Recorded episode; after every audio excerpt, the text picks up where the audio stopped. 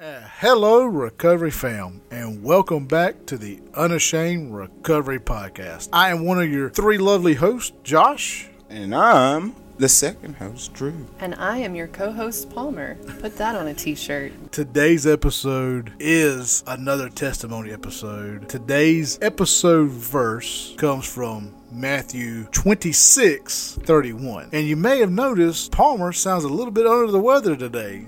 Doesn't quite sound right. Palmer I think I sound beautiful. Palmer is, is is out for the day, and we are joined by Amber Thomason from our last episode. She has graciously stepped in to help co-host this episode. So without further delay, roll, roll that, that intro.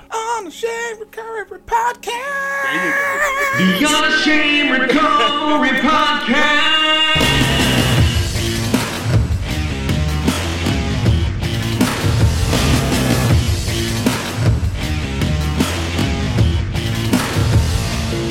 The Unashamed Recovery Podcast with Josh, Drew, and Amber starts now. Here at the Unashamed Recovery Podcast, we believe that there is healing in the story of our scars and that it is okay to not be okay. It is our mission to break the shame and stigma of addiction and recovery by sharing real stories of real addiction from real people in real recovery and real sobriety. Today, we are joined by someone who is no stranger to the pit of addiction. Our guest today is also no stranger to overcoming that pit. Today, we are joined by Jonathan Clark from Quitman, Mississippi, down in Clarke County, who is a part of FAM 180 Recovery here in Meridian. Jonathan, welcome to Unashamed Recovery Podcast. Jonathan, uh, it is good to have you on, buddy. Go ahead and set us up for this. Uh, what does uh, chapter one, what does that first part of your story look like? Well, it goes back to whenever I was in elementary. Whenever I uh, I was made fun of a lot for being too skinny and whatever, and just anything that people could do just make fun of me. They did, so I didn't want to care. So it started off by smoking weed, then it progressed on to drinking and Xanax and whatever. So how old? Yeah, go ahead. How old were you when you uh, initially started the the drug usage? Was it in elementary school or was it towards middle school? 10 or 11. Oh, man. I can relate. I started about 12 years old. It was started with alcohol yeah. for me, and that was the initial, and then it just progressed, you know. Same. Yeah, trying to know them. Yeah. Man, that is crazy. Like 10, 11, starting on on that path. That's which I mean, I reckon it's no different because I was that young starting with pornography, but you know, no, you don't think of that as the same as when somebody told oh, I started drinking at 10 or 11. You know, it's almost uh, uh, the the stigma is different. So you really don't. But then when somebody says, "Oh, I started looking at pornography at that same age," you're like, "Whoa." Was right. it like easy access for you? Yeah, it was because I, had a, I have a sister who's 10 years older than me. So I was like, mm. go get this. And then she go get it. And next thing you know, it just started progressing more into cocaine, then meth, and pill, other kind of pills, just anything to numb the pain and make it where I didn't care about what was going on. And then it, chapter two goes into high school, and it's just like I left Heidelberg Academy, then I went to Clarkdale, got kicked out of Clarkdale for possession of Xanax. Then I uh, went back to Heidelberg, and then just party with my friends. Cause I was like, all their parents, my parents never drank, so I would go to my friend's house where their parents would drink, and we like sneak alcohol out of their liquor cabinet or refrigerator, and we go out go camping or river just party down and then next thing you know is like I started getting in trouble with the law, quit going to church. so I want to backtrack for just a second because you, you threw out something that took me by surprise and I, I don't have Palmer here today to catch these things for me. Amber, you got to do a better job. You, you got you got to fill, fill in those those moments. But gotcha. I need you to have that baseball yeah. glove out and catch these. Things. Gotcha. Okay? But gotcha. you you said something that was so fascinating. But you said cocaine and meth. So you had already progressed to meth during this time. Well, I get yeah, you can say that because uh, basically I was taking Adderall like from my friends. He gotcha. he had ADD, so he's like he didn't want to take it, so he just giving them me at school, and I would just pop them or whatever, and just. So the propensity to use speed was already there. Mm-hmm. So goodness. let me ask you this. Let me backtrack a little bit as well. Um, so you were saying that you didn't, you know, you were being made fun of in elementary school. So did that hurt your social development altogether? Like as far as like groups to fit in with? I mean, how did that go for you? Well, it's, uh, I mean, I had friends, but the ones that made fun of me was like they claimed to be my friends, so I, I tried to avoid them or whatever. Right. So I really didn't really have a social status. I was just there, Right. basically. Where were your parents? They was at the house. Like I was just, I try, I hid it pretty good from my dad, cause like my dad can't smell, so I was like, I could come home after been drinking, he wouldn't know. My mama, she knew, but she was just like, let me do it, cause she, so she's a nurse, so she was like, well, eventually, Oh, he- wow. She never really just addressed it. Yeah. yeah. Damn. So you kind of had like free reign just to kind of do, you know, whatever, Whatever at that you point in time. to, yeah. yeah. To kind of cope with life and how life was, you know, beating you up a little bit. and, and looking back at it, it was like nothing but a bit of cloudy haze. Right. Well, and also uh, being a kid, you don't see the danger. You just think, I mean, this is awesome. I'm living my best life ever. You're out partying every weekend or every night, and you're not seeing the the progression downward that that's taking you. Uh, you can only see the the good in that. Uh, and so, yeah, man. But that's crazy that at such a young age, you're Right. just kind of free reign with it. Just you know, out there on your own. Um, I just know, you know, for me in the beginning, when I started using uh, and it got extreme, it it started with social acceptance, you know, and then it progressed. And I noticed how, you know, every drug started making me feel. Then I noticed it wouldn't let me feel this certain emotion to this, or I could numb myself to that. And the next thing you know, that's what I relied on. That was my go-to. It was like a, every day I had to wake up, and it was something else I had to had to use just to get through school, even at that point in time. You know, so that's why I'm asking these questions. You know, it's just something I can relate to, and I know somebody else out there can relate. You know, as well to the story. So So just so I can get a picture, so you have one ten, uh, one sister that's ten years older than you. Yeah. Your parents are letting you do what you want, and so you're going through middle school, high school, and you're just kind of really just to yourself at the house. Yeah, basically, or I'd be like, come up with an excuse to go somewhere, like, oh, somebody was uh been drinking, and let me go pick them up where they won't get in trouble, and then I go out and do the same thing, like I would do what I told my parents they was doing, just to get out of the house and away from them. right, And so you were talking about how you had kind of fallen away from church. So you was already uh, going to church and knew God and, and all that, correct? Yeah, I was brought up in church, like, and I just come up with an excuse back in 2008 just to quit going. I was like, well, they got rid of this preacher for a certain thing. I was like, well, I'm not gonna go. Yeah. And I think I think it's easy for us to find an excuse when we're looking for an excuse Yeah. uh, to to start missing out on church. I remember uh, my own childhood. Uh, there was a situation at our church that kind of was involving my father. Him and a, another uh, youth leader kind of got accused of some stuff that was going on, and it broke my father's heart because my father was not that kind of person. He was being falsely accused of this, and my dad has not stepped foot back into a church since then.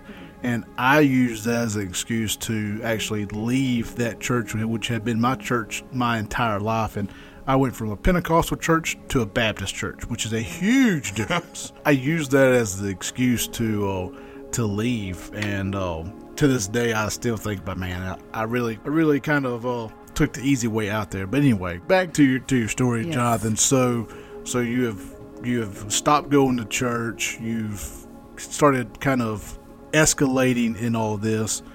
So, what is next in your story? So, I'm, I'm assuming we only things only get worse from this point. Oh, am I correct in that? You are correct. Uh, in 2011, I got arrested for felony DUI, which is three DUIs in five years back then. I got put on house arrest for a year. And then next thing you know, it's like I was trying to play the game system, and like I was like, well, he ain't gonna test me this week. I can go up until three days before, right, and then I'll be all right on the drug test. And I made it through that. And then me and this girl I was with, we split up because of my addiction and alcohol or whatever. So then it progressed worse because I met somebody else from Alabama. Then she uh, was like, well, let's go do this, let's go do that. And I was running rampant with her. It's like staying up two or three weeks at a time before I got some sleep and I got down to 135 pounds. Whew. Come home rolling or whatever you want to call it. Me and my dad got into it. Then I went out to, and I went to Alliance, the medically detox, and then all they had me on was sleeping pills and Ativan the whole time I was there. Come out looking worse. When I, when I come out, I look worse than I did when I went in. And so that's when I went out to Righteous Oaks for the first time. Now, what year was that? Uh, it was January of 2015 How old Gotcha. were you? uh, 28 or 29. Okay. And then I went. I, completed the program out there, and I stayed good for about 18 months. And then things happened in life, and I just fell back off. And then it started with the alcohol. So then, things are going good for that time period. What was it? Is there one specific thing that you can look back on and pinpoint of, hey, this is where things change? Because when people come out of a program like that, they're in a routine, they're on that program, they're set. It usually takes one or two things that really kind of derail you to go backwards. So when when you look back, do you see something like that? You can say, "Hey, yeah, that that that's it right there." yeah, I, basically I quit reading my Bible as much, and I got out of prayer, uh, praying all the time. And then, like once I started doing that less and less, that's when I started picking up the alcohol, and like I really didn't do any drugs from 2015 until 2020. That's when I started doing the cocaine and meth again. Then I started taking exo pills, and it just got worse and worse. And I was like, well, I don't know how I passed all them drug tests for work, cause by the grace of God, I did. But I, I didn't use nobody else's or Right. urine or fake pee or nothing. I was just somehow I passed it, and then once I got onto the job, I was like, well, I ain't gotta worry about taking a random, cause they ain't gonna do it. You said something just a second ago that was pretty magnificent, uh, and I don't know if anybody else called it. You said that when you started putting your Bible down, you started picking up drugs more. That's that's a profound thing. If if you didn't realize it, I mean, because you're saying that the more that you backed away from God, you backed into the, your old life. Yeah. So you were bringing a dead person awake as you were killing a new.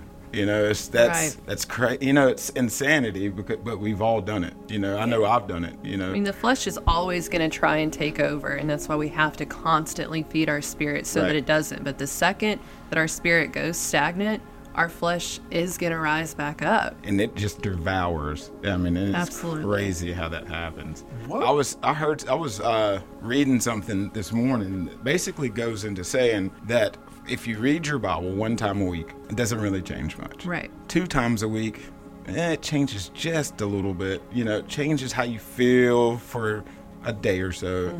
But then three times a week, you start noticing something magnificent. You know, it starts to shift. Four times a week, it's it's killed 60% of uh, porn, their addiction. It's killed. It's well. It's taking away. Let me say it that way. So it's it ta- it's, it's yeah. It's kill- when I say killing, I mean the addiction aspect of it. Not the- And when it comes to not the person. alcoholism, it's killed 61% of alcoholism. Um, it's knocked down depression. 14% of depression, 33% of feeling like you're alone. Four times a week. That's it. That's picking up your Bible four times a week. That doesn't mean four times in one day, Yeah, yeah, no. and then you're good for the week. Not what we're talking about. That doesn't mean a Monday overload, and then you hope the rest of your week goes well. Yeah. It's or four know, times on Sunday, and then you're good for the week. Doesn't work that way, guys. I just thought that was Speaking of pretty. myself too. You know that that correlates. You know, it's you always have to stay involved. You always have to stay connected. That's one thing that I've realized in my life. The more I'm not connected with God, the more chaos, the more mishaps, the more trouble. You know, the more that I struggle with my you know recovery. But the more that I let God in, the easier it is, is because I don't have to stress about it as much because I'm letting God do it for me at that point. Yeah. You know, but I'm letting Him in. I'm letting Him know the problems that I'm having. I'm talking to Him. I'm reading and I'm trying to connect. You know, it's one thing to know God, but to connect with Him is something completely different. Right. You know, So, at what point did you, Jonathan, realize that that was the remedy? Did it take going back to treatment again? So, what happened at, at 18 months? You Oh. relapsed. I relapsed, and then uh, and it don't. When you realize it don't start over, it starts where you left it off, and then it just gets worse. yep. And then it's like I got arrested again for a felony DUI. Got put on drug court. Done good. For a few months. Started going to Celebrate Recovery and Fam 180, and then I got complacent. And once again, I put down the Bible and picked up the alcohol. And, and one day I went to a buddy's house quote unquote, and uh, got drunk there, left, drove home. I was like, well, it ain't but two minutes from my house. I'll be all right. Well, no, it wasn't. I got arrested again. Famous last words. Right. I'm not far from home. I'll be fine. I'm not an addict. Oh, oh wow. But then Jonathan. spent 18 days in jail, sobered up, and then like that's when I started picking my Bible up, and I was like, I was like, I, I was like, I'm fixing to go to prison for a long time, and then Judge, luckily Judge Bailey had grace, well, and uh, It wasn't luck. That's God. yeah, and, uh, he sentenced me, like he gave me credit for what the little bit I did on drug court, and then sentenced me to probation, and I had to go to rehab, so I went back out to Righteous Oaks, and so So this was your second time at Righteous Oaks? it was. Gotcha. Okay. And like that's when I like the first time I went through there, I was like I was just going through the motions, make mom and daddy happy. This time when I went out there, I was like I'd wake up at three o'clock in the morning and read my Bible from three to five thirty when we had to wake up to go get ready to go to breakfast. What I'd done every day, like whether it be a devotion or reading in the Bible. Uh, that's why my one of my favorite Bible verses is Matthew twenty six 31 or 33 is like watch and pray so you don't fall into temptation for the spirit is willing but the flesh is weak right. Yep, that's that's a real good verse, and it also is a real good daily affirmation for for us in uh, recovery. That's something you can meditate on all throughout your day to help uh, kind of get that way of thinking into the to your mind. That is a really good place for us to take a break, to pay some bills, to uh, keep the, the roof over our head, Got to keep the lights uh, on. when we come back, we're going to hear more of Jonathan's story and we're going to look at more of his recovery side of this and what he's doing now to maintain this. So stay where you're at. A lot more is coming your way right after these few words from our sponsors. Unashamed Recovery Podcast is heard around the world in over 42 countries, including over 780 cities in all 50 states here in the United States. People around the world are hearing the message of the hope of recovery from addiction, and that's because of listeners like you who donate, but also because of our sponsors. Local sponsors like Dee's Automotive in Meridian, Mississippi, serving the East Central Mississippi and West Alabama areas for over 42 years. Dee's is a name you can trust when it comes to your vehicle. For all your complete car care needs and service and towing and car locks, that's Dee's Automotive. Go by and see Miss Jeannie, Mike, and the boys at 5024 Poplar Springs Drive. That's 5024 Poplar Springs Drive in Meridian, or give them a call at 601 482 1800. That's 601 482 1800 and tell them that Josh and Drew sent you.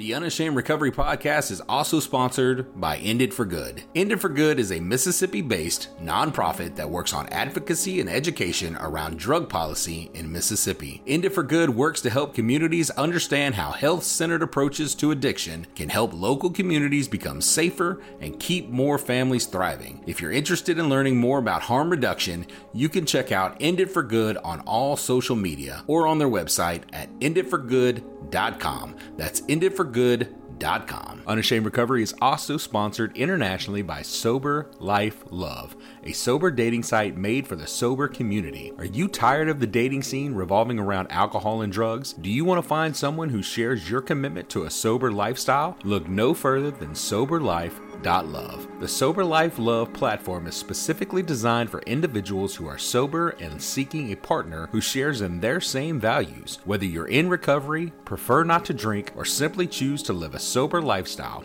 we provide a safe and supportive community for you to connect with like minded individuals. With our advanced matching algorithms, you can find compatible partners who understand your journey and respect your choices. From sober activities to meaningful conversations, our dating services offers a variety of ways to connect and build relationships. SoberLife.love is the new way to connect with people who understand and support your journey. Join today for free at www.soberlife.love.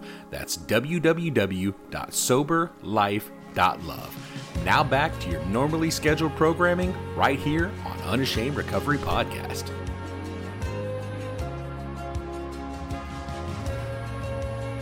And welcome back to the Unashamed Recovery Podcast. Thank you to all of our sponsors. We are in the studio, Drew, Amber, and our guest, Jonathan Clark, who is a member of FAM 180 Recovery and a guest of North Park Sober Recovery and other recovery groups in the Meridian area. So, Jonathan, before our sponsor break, we were talking and you had kind of led up to the point where you had gotten back into Righteous Oaks and you were now in there working a different recovery program than your last time. So take us back into that. So what made this time different than the last? In your mind, what was different about this go around? my heart was more in it, and I was like, I want to seek the Lord. And then, like, I, I, when I got my phone calls, I would call my mom. And I was like, Mom, when I get out, I'm gonna change people's lives. I'm gonna reach people somehow, some way. And she said, You know, you used to tell me that when you was little, you want to uh, reach people. I was like, Well, I'm going to this time. If I could just change one person's life, man, that that my story will be worth telling to everybody. If it's just one person. You know, and I think I think that's the important part with any person that's got a a story to tell, especially with us uh, in recovery. It's all about reaching that one person, one person, because the difference that can be made in that one person's life. And Right. If if if I can make a difference in one person's life and change their life forever through them hearing a story of hope. And then that person goes and they touch one person's life. I mean, that it- it's a chain reaction event like that. And I, I think that's one of the most powerful things that we can do. I think that's what the 12th step is all about, is going out and sharing that hope with one person. So, so that, that's awesome that you, even in Righteous Oaks, while you're there in the program, it's, it's amazing that you already see that and you're already working towards that. And and now look at you. You're you you just shared your testimony. What was it last week at FAM 180, or was it, the week before? Last it was week. last week. Yeah, it was last week. Man, I, I can't wait to see where that goes from here because I mean the the road is wide open. Uh, man, that that's just that's amazing. So, how long were you at Righteous Oaks working that program? Six months from August to February. Man, that's a uh, a good long uh, stint to stay away from home, but That was your last time? I mean, the last time there, and your second time there altogether? Yeah, the second. Okay. Said you do six months both times. I did. So a year devoted to righteous oaks.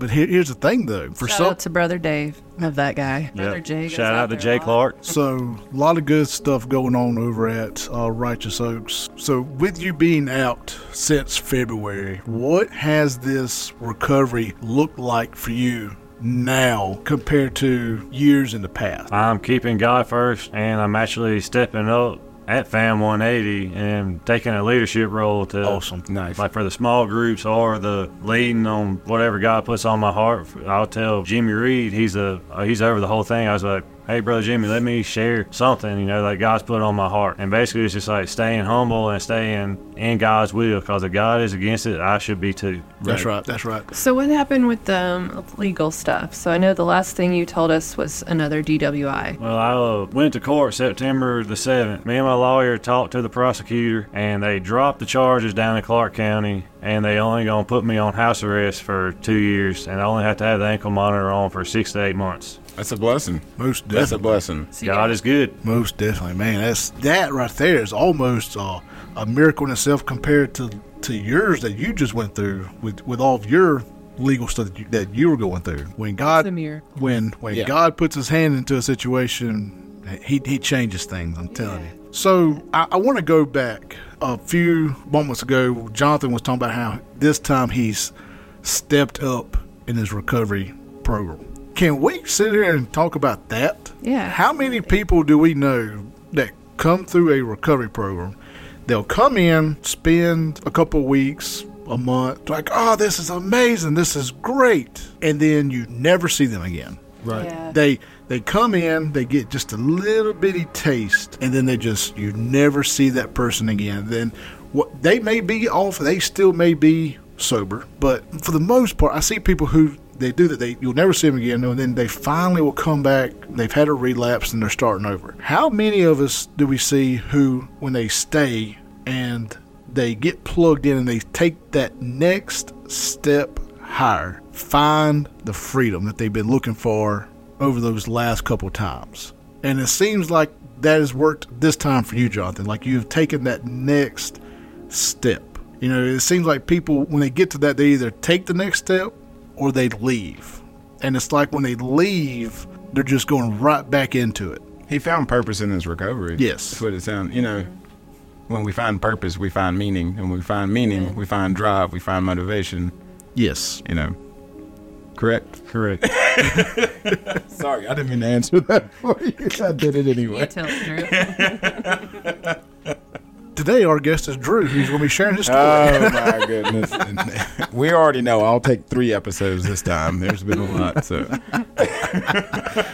but but that that's what, exactly what it seems like this time with you, Jonathan, is that you've acknowledged that hey, I, I've got to, I've got to do more in my recovery. I've got to give back to be able to keep this, which adds to that old saying, "I can't keep it. I got to give it away." Amen. That's right. Well, to keep it, I have to give it away. It's paradox. the one thing that I can really appreciate, Jonathan, about your story is the fact that I know you're working an honest program now because I did not want to hear you put blame for your addiction on not one other person. Yeah. Yeah. You took full point. account. I mean, that, like you, like I know in the beginning for me telling my story, it was well, if my dad wouldn't have done this, if this person wouldn't have done X, Y, and Z, Mm-hmm. I didn't. I wasn't. I was taking accountability for my actions on what I did, but I wasn't taking the accountability for my choices. Still, Mm-hmm. I was always saying, if this wouldn't happen, this wouldn't happen. Yeah. You know, still finding little factors to say, all right, well, this was why this happened.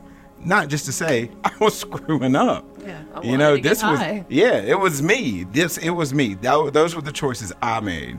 You know, and I heard every bit of that in yours, where you were just taking accountability. Yeah. You just, I didn't hear you not once shift blame. That's basically, and I can appreciate that. Yeah, 'cause my parents done. They tried to raise me right. I made them bad decisions on my own. Right. I mean, that's that's a big thing. You know, I mean, a lot of people that are working the recovery program will not still take accountability for some of the decisions they made. You know, not not dissing anybody, and it's not me talking down on anybody. Don't take that personally. It's just the truth. I, like I said, I was that person for a while. You know, uh, up until even I told my testimony. What was that, Josh? The last time at CR. Ah, yesterday. Oh, that was last year, wasn't it? It was it here? I think it was last year. Well, I think I think about this time last year, wasn't it? Maybe, Yeah. give or take. It was about this time last year, but even in that one, I had to rewrite the whole thing because I read the old one and I was just like, I'm blaming everybody. Right. Like, I'm not once saying my choices led me here. I'm not saying that I was the monster in my story, I was the villain in my story. You know, everybody else was the villain. Woe is me. That's what I did, you know, but to hear somebody just come out, tell their story, and they're like, hey, I did this. This is where I'm at. This is what happened. Now I'm working on it. So maybe one day, like 10 years from now, Jonathan, you can look back at your recovery and how your life is so different, and how this last time in recovery, you can look back and see that the pivotal moment, the pivotal action on your part was continuing to feed your spirit, taking ownership of your choices, and knowing what you have to do, and knowing that every time before when you didn't stay in the Word, you relapsed, you know, but now that you've been insightful about that, you've admitted that to yourself, you know what you have to work on, it, you know, you can look back and just know that what change helped. That's right, and and I can uh, like the guy I work for now. I started actually started a ministry with him. Like we do a daily devotion every day to put, and it puts peace on the job. And there's a guy that works with us. He's struggling the straddling the fence right now, and we're trying. Me and my boss are trying to reach him, and it's like we work with him and just like feed him, try to feed him that word and prayer. We pray for him every day, and just I'm trying. I, that may be the one person that God put in my life to reach is the guy I work with. That's right. And I'll just go ahead and tell you, there's one person that's going to be out there reaching him, it's, it's going to be David.